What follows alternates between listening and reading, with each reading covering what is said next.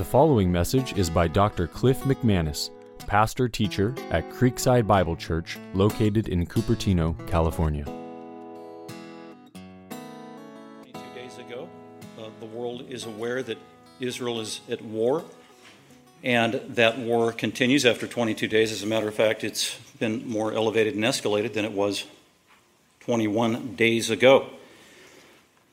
And this is Israel, and it is on the news around the world. Everyone is talking about it. Uh, we need to speak to it, absolutely. The elders of our church agree to that.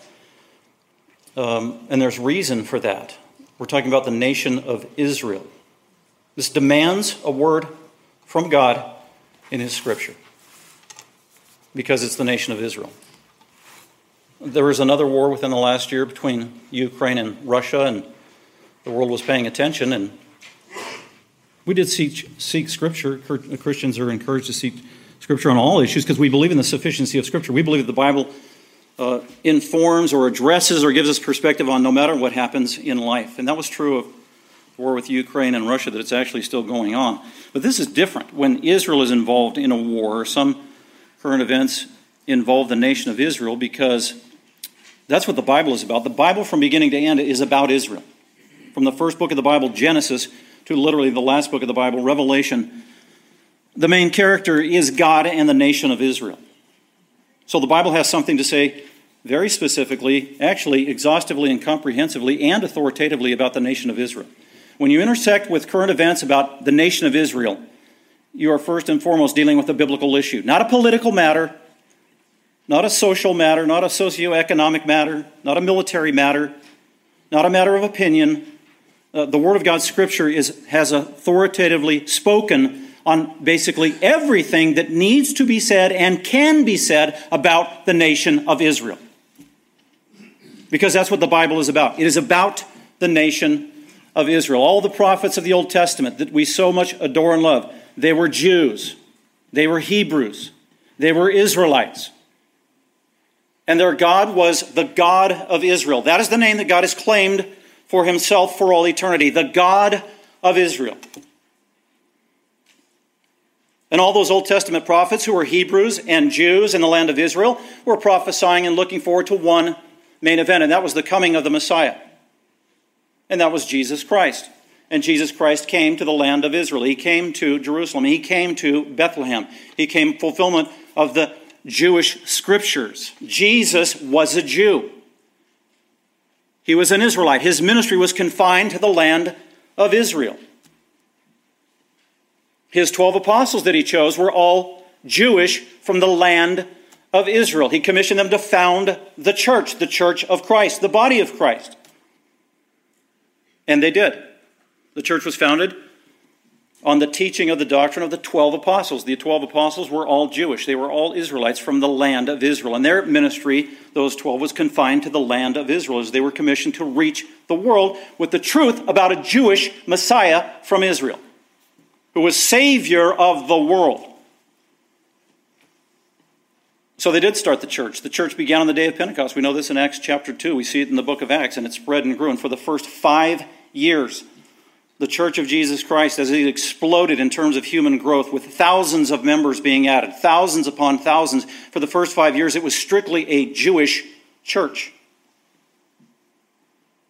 until the Apostle Paul came along. A Jewish church. That is our heritage, that's our genealogy, that's our lineage. If you're a Christian, you come from the Jews. Uh, the Bible is clear about that. So uh, the Bible has something authoritative to say about Israel. I'll just say it again.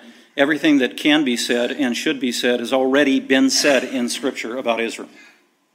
Everything that can be said about Israel and that should be said about the nation of Israel has already been said by God in the Bible. It is exhaustive. Already said that. Genesis to Revelation. From the beginning, its origins, to the end, the culmination at the end of the age. God's already told us what's going to happen.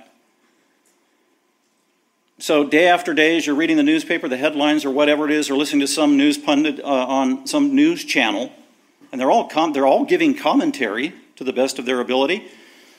Many of them about what's going on in these events, which is fine. That's what news should do. The news should relate simply the facts that are occurring right now without commentary in terms of their own worldview being foisted upon its interpretation and why these things are happening. Because God's already done that for us. God has given us the meaning and the interpretation of what we should think about Israel as Christians. That's settled already, that's clear. So when you're reading the news, be discerning. Remind yourself, I'm a child of God. Jesus is my Savior. He was a Jew. He knows everything. God, you've already spoken to this issue. Give me your thoughts, your eyes, your perspective on everything that I read. Before we get to our sermon today, I just want to remind us more explicitly of that with a couple of verses. I'll just read them to you. Uh, one of the basic fundamental Christian disciplines, in addition to praying and confessing your sin and going to church and giving, is thinking properly, being discerning. That's a, a virtue, a Christian discipline we're supposed to practice on a regular basis every single day. Scripture commands it from beginning to end to be a discerning thinker, speak, uh, think with spiritual eyes through the grid of Scripture. So let me remind us all before we venture off into a very complicated, controversial topic today that you see there in your sermon notes if you have a copy of what the obligation of a Christian is. Paul says in Romans chapter 12 to believers, I urge you, I exhort you, I command you. This is not an option if you're a Christian. Brethren, brothers and sisters in Christ, by the mercies of God, because He's been good to you, present your bodies as a living and holy sacrifice to God. Present your body as a living, in an ongoing way, to God as a living and pleasing sacrifice, which is your spiritual service of worship. What does that mean? That just means live for God with everything you have all the time, 24 7, in anything and everything you do. All of your actions, all of your words, all of your attitudes, all of your thinking. Do it all in a way that pleases God. It literally is a living sacrifice. Live for Christ. Whether then, whatever you do, whether you eat or drink, do it all for the glory of God. We know that's a basic mandate. Well, how do you do that? How do you live for God 24 7? It's not easy to do because we are sinful. Well, there is a key. And that's in verse 2. How do you live for God all the time in a pleasing way? It all comes down to your thinking. How you think. It starts there. You have to control your thinking. You have to inform your thinking with truth, truth from the Bible and only the Bible. You have to vet out lies. You have to vet out deception. You have to vet out sheer human opinion. So it's all about the mind. God wants to control your mind with spiritual truth. Satan wants to control your mind with lies. Because God and Satan both know the key to controlling you as a person is controlling your thinking. Christianity really is a religion of the mind. And it's right here. You want to live for God 24 7 in a way that pleases Him, then here's what you need to do. Thank you, Paul, for giving us the key, the secret. Verse 2 Do not be conformed to this world, to this age, literally. What's he talking about? Uh, this godless world, this, the spirit of the age, the zeitgeist in the world. What is he talking about? He's talking about uh, the worldview of, of of the unbelieving world, the secular world, all the ideologies and philosophies and aspirations and goals and information and all that is spewed by the world that is in conflict with what God thinks. That's the world's system. By the way, the whole world that he's talking about lies in the lap of the wicked one that is Satan. Satan is the God of this world. He blinds the minds of those who do not believe so that they cannot see the truth of the gospel. 2 Corinthians 4 4. And here's our exhortation and command do not be conformed to this world, to the ideologies of this world, the thinking of this world, the verbiage of this world, the goals of this world, the entertainment of this world, the emotions of this world, everything. Do not be, and literally the verb here is a, it's a passive, which means uh, it could be translated, do not put yourself in a position, it's something that uh, somebody else or something does to you. And you're just kind of a, a passive person and you just accept the consequences. It's like you get caught up in a wave. You position yourself in such a way, you get in front of the wave and you get caught away by that wave. That's the idea of the verb there. So do not be do not put yourself in a position to be conformed by this world. And the word for conformed is scheme, schematized. It's a superficial, artificial schematic uh, that seeks to like squeeze you in its mold. So, literally, what Paul is saying is here's the key to spiritual growth do not put yourself in a position to be squeezed into the artificial, superficial mold of this world's thinking and all of its ideologies. Don't do that. But it, and it's a command. We are obligated to do this. Okay, so don't I can't allow myself to be put in a position. In other words, I can't be, put myself in a position to be exposed to the lies and the deception of this world because it will influence my thinking and as a result, it will influence the way I act, my attitudes, the way I speak, the way I treat people. Don't do that. Examine your life and see are you putting yourself in a position to be caught up by the waves of this world and you're just carried, being carried to and fro all over the place with all kinds of false teaching, false doctrine? Don't do that. So, really, this is a twofold command. Is if you want to live for Christ in a way that's pleasing all the time, there's two things you need to do. One is negative and one is positive. The first one we just saw is negative. Do not allow yourself to be put in a position where you ex- are exposed to the godlessness and its influence in this world. Rather than doing that, do not be conformed to this world, this godless world, but rather be transformed, be metamorphosized, really changed. How? By the renewing of your mind. There it is. You need, as Christians, we need to be ongoing, continually, and forevermore as a discipline, renewing our mind and putting ourselves, the verb is also passive. We need to put ourselves in a position where we won't be caught by the waves of the world, but we need to deliberately put ourselves in positions where we're going to be influenced by godly things, by truth, by spiritual things. That's what we do. So one is positive, one is negative. Don't allow yourself to be caught up and squeezed into the mold of this world's thinking, but instead be transformed or metamorphosized from the inside by the renewing of your mind. So that is the key. That's the key to spiritual stability is thinking on truth, meditating on truth, and being a discerning person. That is the key. You want spiritual stability in your life. You want peace. You want fear from anxiety. You want fee from uh, freedom from fear. It comes down to your thinking, or actually, it starts with your thinking. Thinking on truth, meditating on truth. You have a battle with sin you can't overcome. It comes down to your thinking. It's right here. Be transformed, be changed. God will change you with His Holy Spirit, with His truth, if you put yourself in a position on a regular basis as you have a direct connection to His Word, the Word of God, Scripture. This is an act of worship. Loving God with all your mind. That's why Jesus said, What's the greatest priority? Love the Lord your God with all your heart, with all your soul, with all your strength. But He also said, Love the Lord your God with all your mind. And so that's what we're doing this morning. God has given us objective, written, permanent truth to read, to study, to understand, to assimilate, to apply in our life, to change our thinking, our fallen thinking, to vet out deception and blindness in every area of life. And I guarantee that many of us, if not just about all of us, are being misled time and time again, day after day, regarding this issue of Israel, what we're supposed to think about Israel and the ongoing war with Israel. But we are not at a loss. God's already given us everything we need to know. So we need to be very disciplined in our thinking. So that's what I'm challenging you to do today. Hopefully, you came to church um, taking it seriously. We're going to hear, hopefully, from the Word of God, from Scripture. And I want you to put your thinking caps on. And we want to hear the voice of God on this very complicated, difficult issue related to the war going on right now with Israel. God has an answer very clearly. His Word is sufficient. It's hard work. Some Christians don't have the courage to do this. But it's not an option. 1 Thessalonians 5 20 and 21, 22. Another command for every Christian examine everything carefully. You know what that means? Literally, the Greek word. First of all, it's a command, so it's not an option.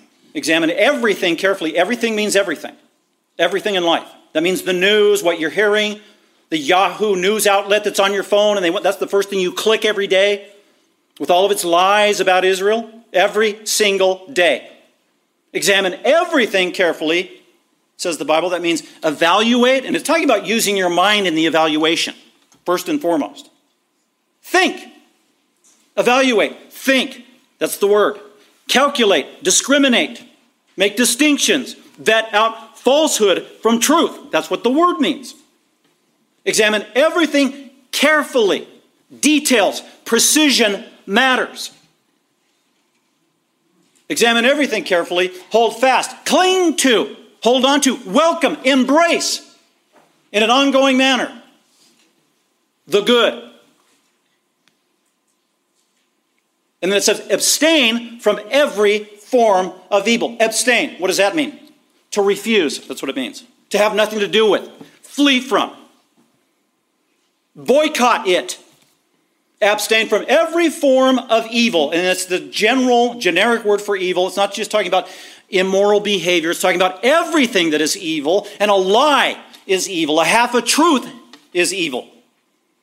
So this definitely applies to our thinking. Examine everything carefully and hold fast to that which is good. Abstain from every form of evil. So that's what I want you to do today. And then finally, in Acts chapter 17, uh, you've got the Bereans, the Berean Christians in the town of Berea, where Paul went in to preach as an apostle, and he's speaking spiritual things, and some of it is unfamiliar to them. And so, what do they do? It says they are examining the scriptures daily to see whether the things what, what Paul was saying were true, and that is commendable. All of us need to be like the Bereans, examining the scripture, and it doesn't matter who is speaking, if it's Pastor Cliff or the CNN news anchor or some so called expert on the news on the Arab Israeli war, it doesn't matter. If you're a Christian, we are obligated by God to examine everything carefully in light of the scriptures.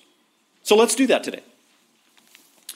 So if you have a handout here, and so my goal here was to take a break. Pastor Derek and I had talked about this, and we both agreed early on, like over almost three weeks ago, this needs attention. We need to say something about this. We need to allow the people of God, especially our body and our members, to have the biblical, proper perspective on this monumental issue that we are confronted with every single day. How does God view this? And we need to be collectively on the same page in light of God's Word. How do we do that? We've been doing whatever we can writing articles, podcasts, talking about it individually to people, emails, on and on. And then definitely a sermon or two needs to be preached on this because this war is not over. It's not even close to being over. As a matter of fact, it will probably get worse.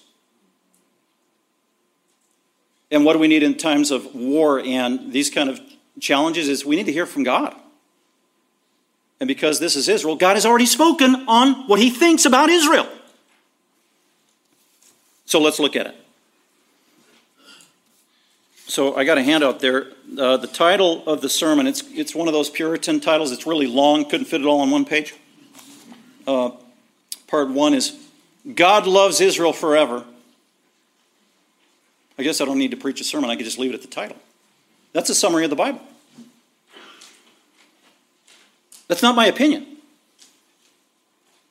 That's not a political opinion. That's what the Bible teaches. It's what God said over and over again. God loves Israel forever. Scripture literally says that. Sadly, throughout history, different times, and even some admirable Christians have had wrong thinking thanks to Satan and their sin, have determined, well, that statement is not true. God used to love Israel, but it's not forever. The Jews, they crucified Christ. So God doesn't love the Jews. No, Jesus was a Jew. The first apostles were Jewish. The church for the first five years was 100% Jewish. God loves the Jews, and he says forever. But unfortunately, like I said, some influential Christians throughout the ages, and even today, unfortunately, deny that reality. It's very dangerous. So before we get to uh, my handout there, wait, 18 points? Seriously? Okay, well, anyway, uh, we'll see how far we get. It's not as overwhelming as you might think, they all go together. But I have a, here's a, just a quick review, a, a, a McManus diagnostic quiz. You ready? There's just 10 quick questions. They're all yes or no. Answer in your own mind or just write it down on a piece of paper. I already tried this out live spontaneously on several people before church. It's kind of fun. And it proved my point. I just asked one question out of these 10, and I got all kinds of answers. I, I did not get the same answer repeated twice from all the people that I asked. And they're all over the map. And I thought, oh, beautiful. I'm glad I put it on this quiz. I'm glad the sermon is about this today because we are confused. And I'm talking to people who know the Bible, people who have grown up in uh, Christianity, people who have the right view, I think, about Israel and inerrancy and the sufficiency of Scripture, and they love Jesus, and many have been, even been, been coming to this church for quite some time. Many or several said they've even read my book on Israel. Although somebody did tell me that last week. Yeah, I'm reading your book on Israel again, Pastor Cliff, and it's really confusing. So thought, that's good to hear because this matter is very complicated. So here we go. Here's just 10 diagnostic questions. Um, they're yes or no. I'll just read through it first, then I'll give you the answer after I read through them. Question number one Is Israel guilty of genocide? It's a yes or no question. Number two, are the Jews, actually, maybe I'll answer it as I go. Are the, is Israel guilty of genocide? The reason I ask that is because it's on the news every single day when I see it. We have representatives from the state of Michigan here in the United States of America daily accusing Israel of genocide. Look up the word genocide in the dictionary, that is a lie. So the answer is no. Number two, are the Jews occupiers of the land? Occupier is a key word. Pay attention to that. People just read and go right. That is a formal technical word. Occupier. It is synonymous with a usurper. You don't belong there. You're occupying something that you don't own and have the rights to. That's what the word means. Where'd it come from? The United Nations made a resolution after 1967 and formally designated Israel as occupiers of the land. That's what that word means. So look for it in the news. Are they occupiers of the land? Are they unrightful usurpers of that land? No. Number three, are the Jews guilty of apartheid? That's just gross, wholesale segregation, biased based on ethnicity. No. Even currently, they're not. But you hear it all the time. Number four, is Palestine a nation? Be careful on this one. This is the one where nobody could agree when I was asking them today. Is Palestine a nation? Most of the people that I asked said yes, only after a lot of ambivalence and hmm, wait, oh, wait. Uh, and then they said yes. Can I change my answer? And they weren't sure. Is Palestine? The answer is no. No. So that's one of the biggest lies going on. Palestine is not a nation. If I were to ask a fourth grader, go point on the map to Pal- the nation of Palestine, they couldn't do it. Uh, number five, is Hamas a nation? Some people actually believe that they are. No. What is Hamas? It's a terrorist, it's a Muslim terrorist organization. They're not hiding that. That is not a secret. Just call it what it is. Came into existence in 1987. They wrote their charter of 38 articles in 1988. It's the byproduct of Yasser Arafat, whose lifelong goal since the 50s was to push all Jews into the Mediterranean Sea in the name of Allah. It's real simple. It's just a matter of history. I taught uh, after 9 11, 22 years ago, I did a 12 week Sunday school class on Islam. I still have a recording. 22 years ago. Uh, at the time, Hamas was just a few years old, and I was warning the world. No, I was warning 42 people in my Sunday school class watch out for Hamas. They're sneaky, they're devilish, they're evil. They have a written charter of 38 articles. The main goal that they have is to honor Allah by killing and eradicating all Jews. It's written in their charter. That's what they stand for. It's a terrorist, terrorist organization. That is not my opinion. That's the opinion of the United States uh, State Department. That's at least since 93 has put uh, Hamas as a terrorist organization. They're listed there still. Even our president recently, 21 days ago, said such. So Hamas is not a nation, it is a Muslim terrorist organization, because if you read the 38 articles of their charter, they do everything in the name of Allah and Islam. And their goal is not just to eradicate all Jews, but to take over the world for Allah. And the promised land, they say, is the possession of Allah, and that can never be revoked. Read the article, read their charter. It hasn't changed. Very clear. They don't want peace with anybody. Number six, is there a Palestinian ethnicity? Listen carefully to this one. Is there a Palestinian ethnicity, language, or religion? The answer is no. Is there a Palestinian? For example, uh, I've met people who said they were Palestinian, even recently. Oh, I'm hi. How are you? And then the conversation told me that they were Palestinian. I don't get to meet a Palestinian very often. So I was quite intrigued, and I said, You're, you're a Palestinian? Really? Tell me more. So, so where were you born? Oh, right here in uh, Santa Clara, California. Oh, okay. So where were your parents born? Oh, in San Jose. Oh. But you're Palestinian? Yeah, okay. Uh, what language do you speak? Do you know Arabic? No, I'm just English only and Pig Latin. Wow. Okay. Uh, how about religion? Are you Muslim? No, I'm a Christian. Oh. Okay. Well, I'm confused. um, but they said, well, why, why do you say you're Palestinian? Well, because my parents said I was. Because at some point they had a relative uh, generations ago that actually lived in what that area, there's two designated areas that they would call Palestine today, uh, post 1948 and 1967. Then I gave them my book on Israel. After that conversation, they read it and came back and said, Pastor Cliff, I just want you to know I'm not a Palestinian. what are you? Well, I'm a Californian Christian who speaks English only. right on. Amen. But anyway, so by way of ethnicity, so part of the confusion is this on the news. Um, Hamas waged war, unprovoked terroristic war on Israel, a peaceful nation. And more than Israel. We know that. And yes, babies were beheaded. Yes, hostages were taken. Evil to the core. Hamas, a terrorist organization with a very specific goal and cause. Don't confuse that with people that call themselves Palestinians who are peaceful people living there. Many of the people who call themselves Palestinian who live in the Gaza Strip, they don't like Hamas. They're, they're, they're, there's not a majority of normal people in the Gaza Strip who are in favor of Hamas. The majority is against Hamas, but they are being controlled by this terrorist organization since 2006.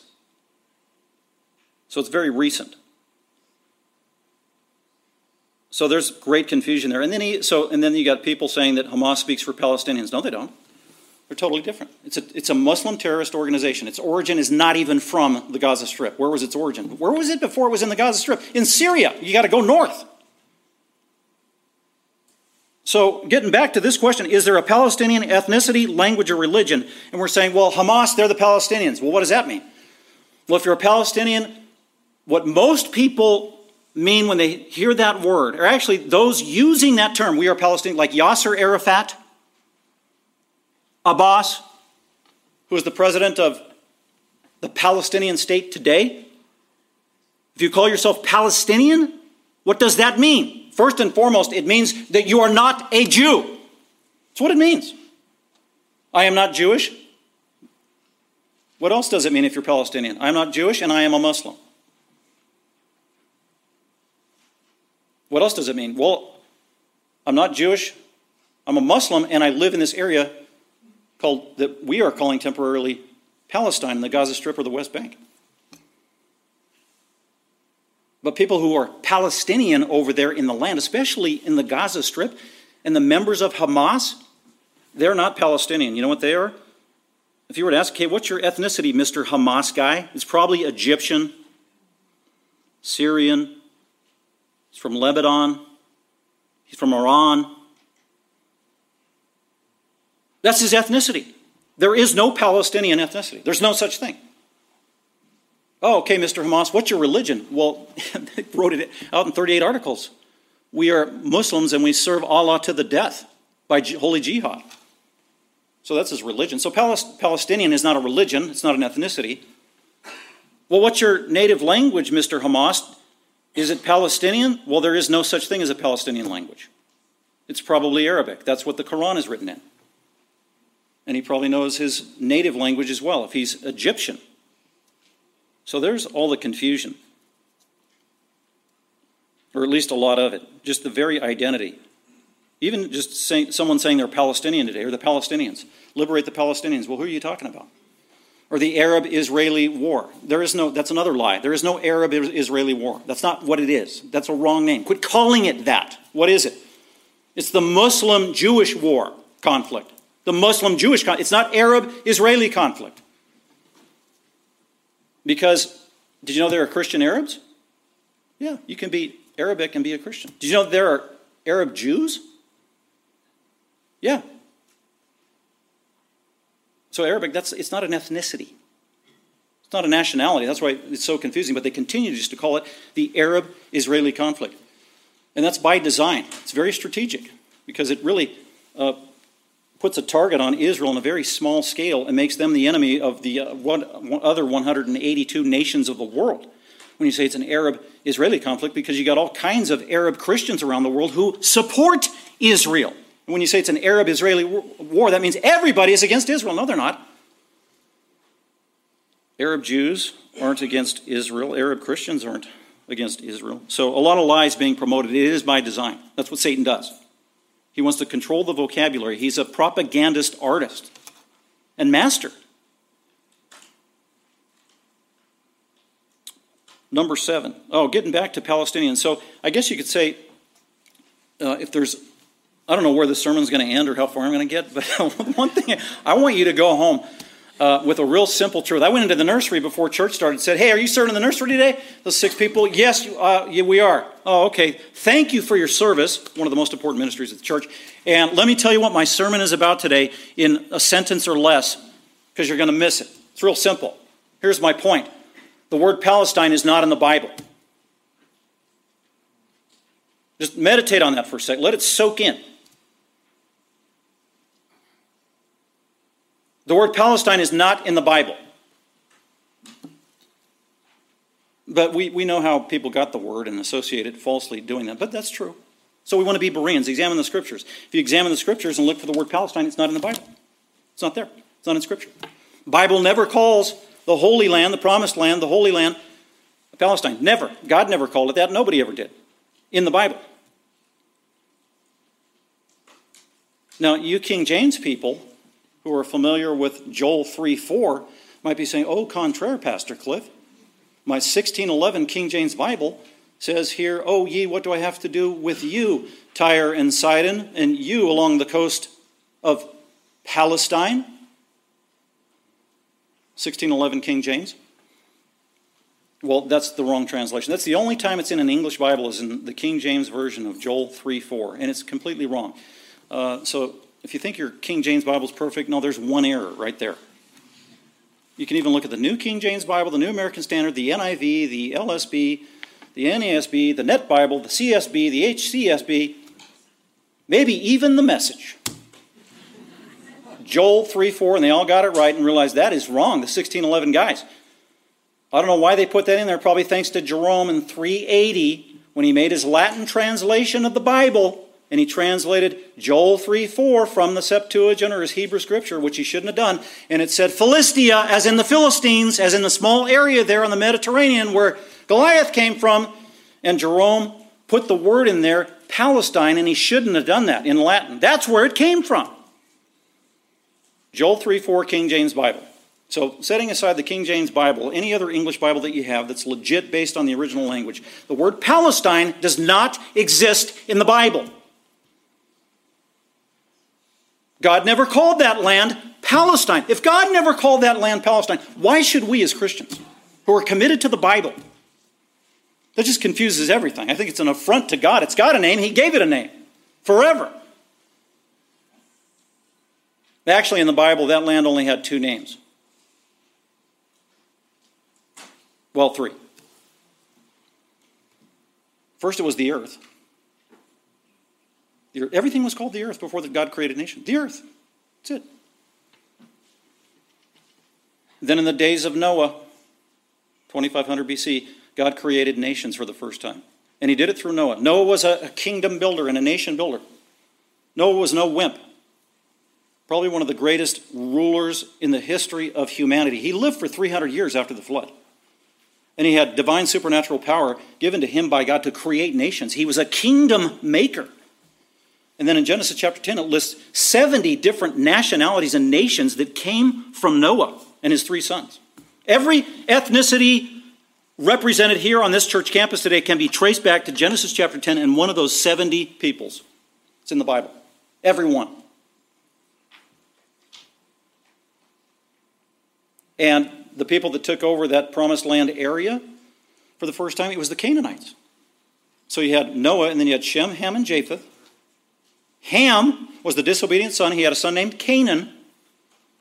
And Canaan and his descendants, they took the Holy Land there. Like, you know, remember back in the old days, in the wild frontier days before when America just was free land and you could, they had different times where you get on your horse and, okay, everybody, ready, set, go. And then you drive as fast as you can and you stick your stake in the ground. I get this portion, I get this plot, I get.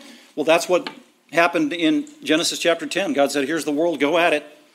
And they dispersed all over. And the Canaanites ended up in the Holy Land area, 2500 BC. And so, ever since then, ever since Canaan went into the land, in Genesis 10 there, God called it the land of the Canaanites.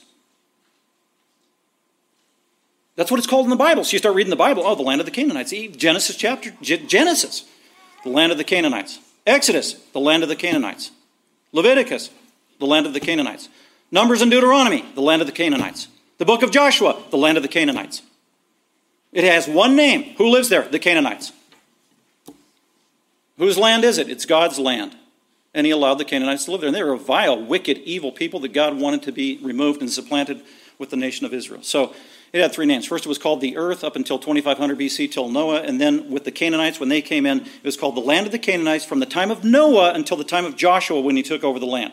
Then Joshua took in two million Jews into the land across the Jordan River and they went throughout that whole promised land, the land of the Canaanites, and booted them out. And God was leading in the war. He was leading his people, the Israelites. God was fighting for them and with them to remove all those people. And Joshua took the whole plot of land that formerly was known as the land of Canaan. And from that point on, it became the land of Israel. And that's what it's called in the Bible for the rest of the Old Testament, all the way up until the birth of Jesus Christ in the book of Matthew.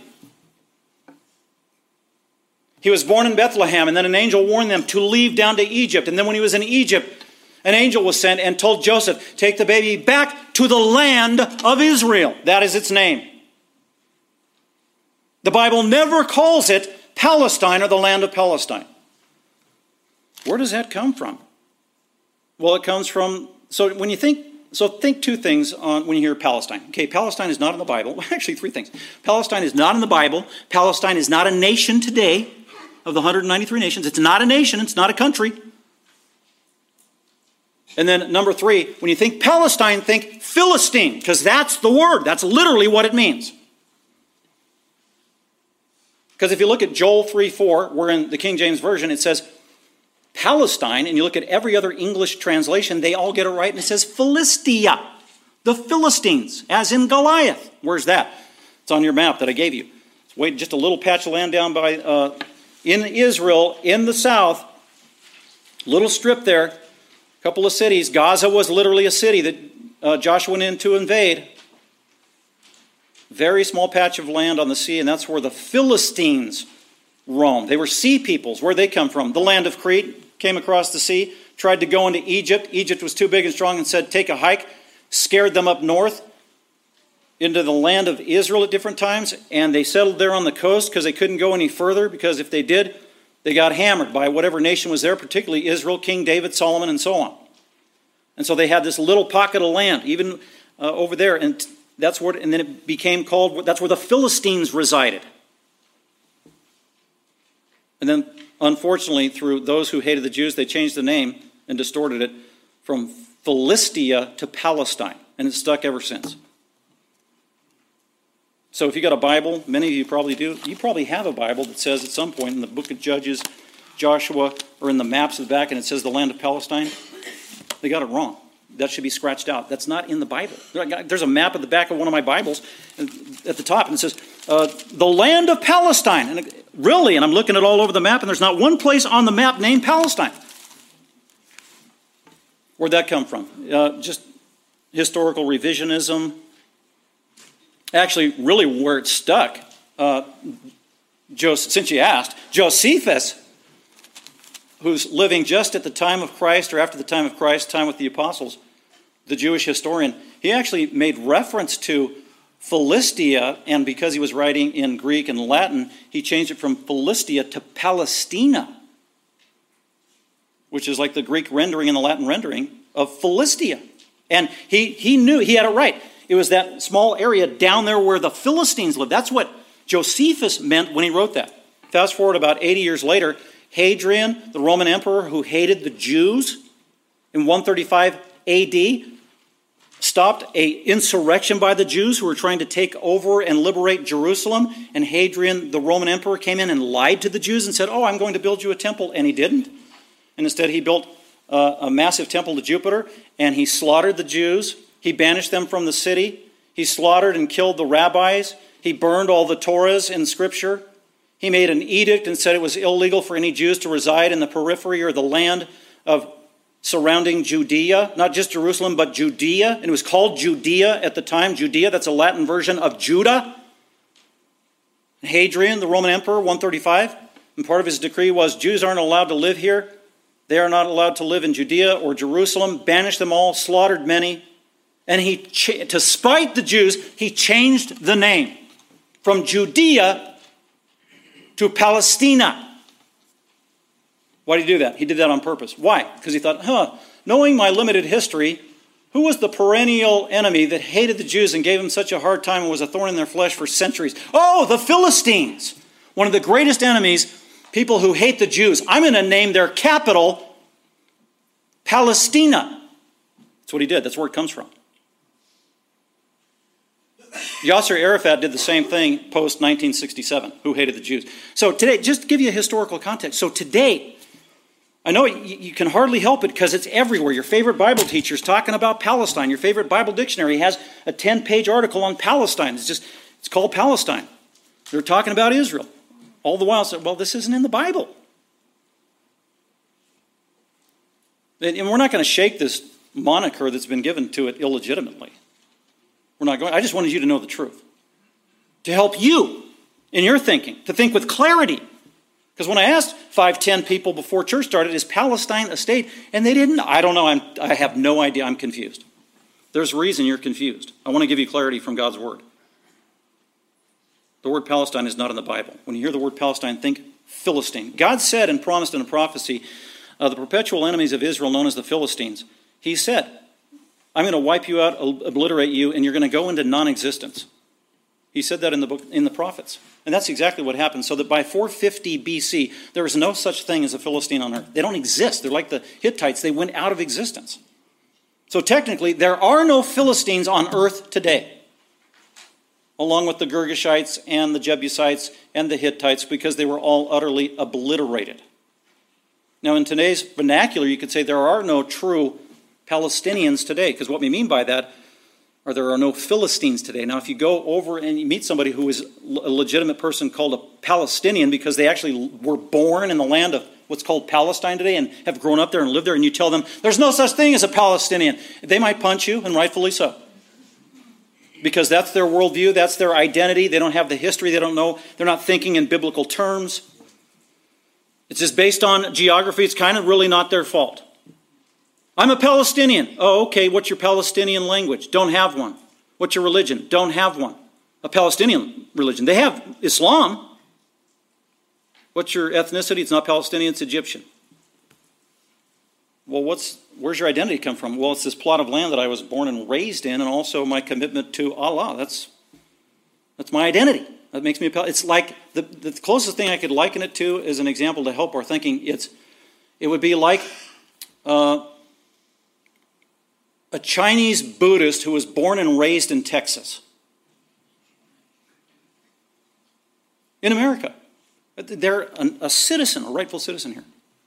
Get, now get that combination. A Chinese Buddhist born in Texas and is a rightful U.S. citizen. Perfect English. And you went up and asked him, So, what are you? Uh, I'm a Texan. I said, No, you're not. Yes, I am. No, they're ready to fight with you. But actually, no. Well, what? You're a Texan? Wait a minute. What's your nationality? Not this. Oh, Chinese. Okay. Do you speak Mandarin? Yeah, actually, I do. Oh, what's your religion? I'm a Buddhist. Where are your grandparents from? They were born in China. Well, that's what I'm getting. You're not a Texan. Yeah, I am. Well, no, you're American and whatever it is. So, uh, see how convoluted it can get? And that would be, that's just, just I'm giving that portrait to help you understand how a Palestinian today understands, that's their self identity of those who legitimately were born and raised in that area, that on a map it says Palestine. Whether it's legitimate or not that it says that, that's what they've been raised to think. It's just rooted in their DNA. No way around it. Okay. Uh, yeah, this is going to be two part series, by the way. There's just too much to say. It is so complicated. Is Palestine the word Palestine in the Bible? No. Where'd the word Palestine come from? It's a mangling of the word Philistine. Does God love Israel? Absolutely. Still, yes. Number seven. Does Hamas represent Palestine or the Palestinians? We addressed that one already. Hamas? No. But when you're watching the news, you would think so. Like at the University of Washington and Harvard and all these colleges, these U.S. colleges, plastering signs all over and having protests saying, liberate Palestine? Because Israel is rightfully defending themselves against a terrorist organization? Not against a nation, a terrorist organization. Liberate Palestine? People are confused. They're not just confused, they are satanically blinded. Don't forget 2 Corinthians 4 4. In 1 John 5, the, the whole world lies in the lap of the evil one. Emphasis on evil, the evil one. 1 Peter 5 8. Satan roams around like, like a roaring lion seeking whom he may devour and destroy. He's doing that right now through deceiving people. 2 Corinthians 4 4. The God of this world has blinded the minds of unbelievers. They cannot see spiritually. They can't understand biblical truth as it is written without the aid of the Holy Spirit. Actually, they think it's a joke. Because one of my points is oh, let me give you the history of the world and specifically the history of the land of Israel. And point number one, I start with the book of Genesis that God created everything 6,000 years ago and He owns everything. They will laugh in your face. You're an idiot. You're a buffoon. You're unscientific. The world isn't 6,000 years old. That's mythology. That's 2 Corinthians 4 4, an unbeliever. And also 1 Corinthians 2, that an unbeliever is unable to discern spiritual truth. 1 Corinthians 2. Because the Word of God is spiritually appraised, spiritually discerned. That means through the ministry of the Holy Spirit enlightens our understanding, 1 Corinthians 2.16. And as a result, we as Christians have the mind of Christ. That's awesome. We have the mind of Christ, the ability to think like God, unlike the world. How can Paul say that we have the mind of Christ? Because we have the Spirit of Christ living in us.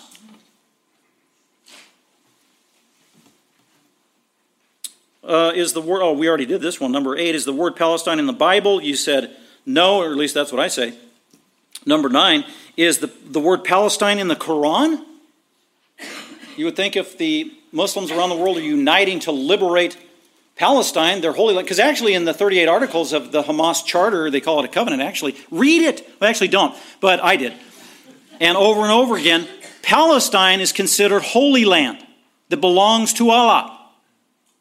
Oh, really? You would think if you're willing to die for it and fight for it and cause world wars over it, that you would think this precious holy land called Palestine over there is in your most holy book, the Quran. But it's not. And today, Islam says that uh, one of their holy cities, most holy cities, is Jerusalem. Most holy cities. Jerusalem. And they will fight to the death. Do you know the word Jerusalem is not even in the Quran? In 650 AD, when Muhammad, who was half literate, plagiarized half the Bible and got it all convoluted, he could care less about the city of Jerusalem and the Holy Land. He didn't live there, he had no interest in it. So he didn't incorporate it in his Quran not in there. So the word Palestine is not in the Quran. And then number 10, uh, does the Bible ever call the promised land Palestine? No. Except the distortion in uh, the King James Version of 1611 in Joel 3 4, thanks to Jerome, who messed it all up, who got confused. From Herodotus the Greek in 400 BC, who didn't know anything about the land of Israel, just knew it was the land of the east and those weird people over there. And the seafaring Philistines left the island of Crete across the Mediterranean and they went over there somewhere that way, away from Greek. And so Herodotus actually referred to it as the land of Palestina in Greek. That's another way it was convoluted.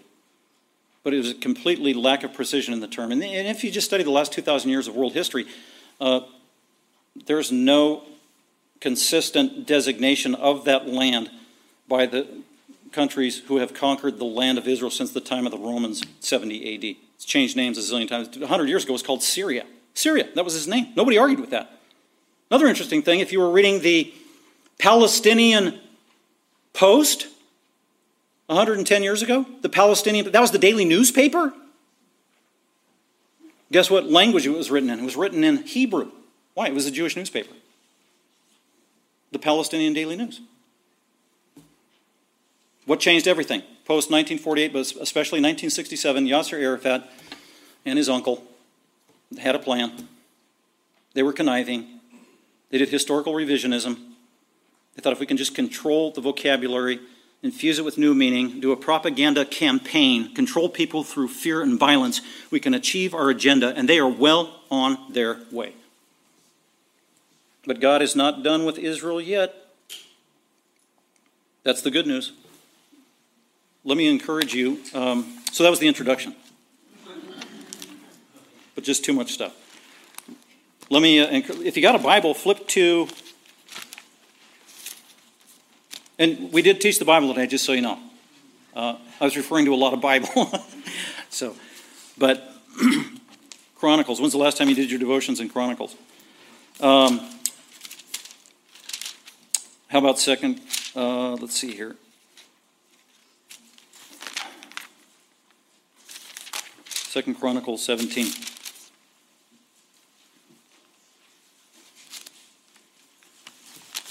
Oops, sorry, First Chronicles.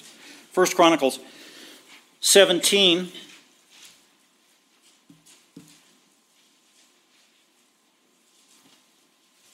This answers the question what should the Christian's attitude be towards Israel? Well, here's the answer.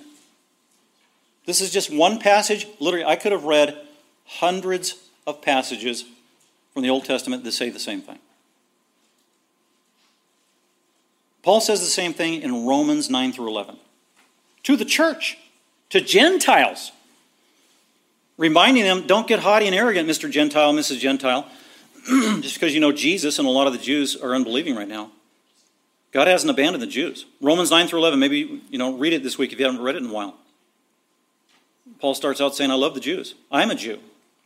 My brother a Jew. I, if God would curse me to the death for all eternity that my brethren Jews might be saved, I'd be willing to do that. I pray for the salvation of lost Jews. Romans 10. Paul the Apostle loved the Jews and he encouraged the Gentile Christians to do the same because that's the heart of God, that's God's perspective.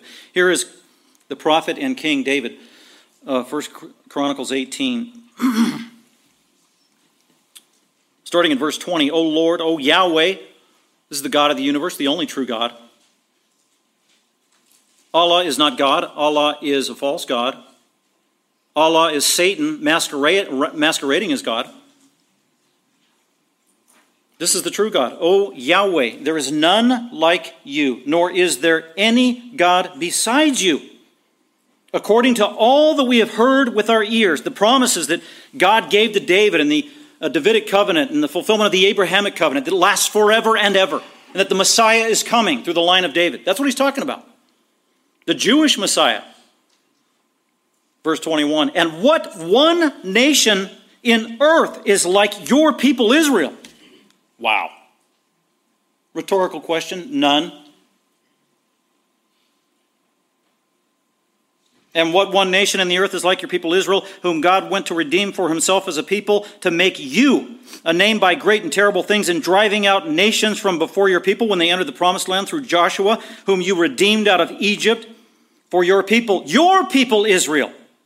For your people Israel, you made your own people forever. There it is. And you, O Yahweh, became their God. God is not finished with Israel yet. Despite their sin and compromise, He is chastening them. And that's what God says. Those whom He loves, He chastens. With that, let's go to prayer. And just a reminder as you're praying, be thinking we do have a benevolence offering that we want to do. We do that four times a year. And we use that money. You've been very generous in the benevolence offering. We take that money and use it for emergencies that arise in people's practical areas of life, from uh, medical issues, car problems, and anything else. So thank you for your act of love by contributing to the benevolence offering. We'll sing a song and pass the plate around at that time, and then we'll have our benediction. Let's pray. Father, we thank you for this day,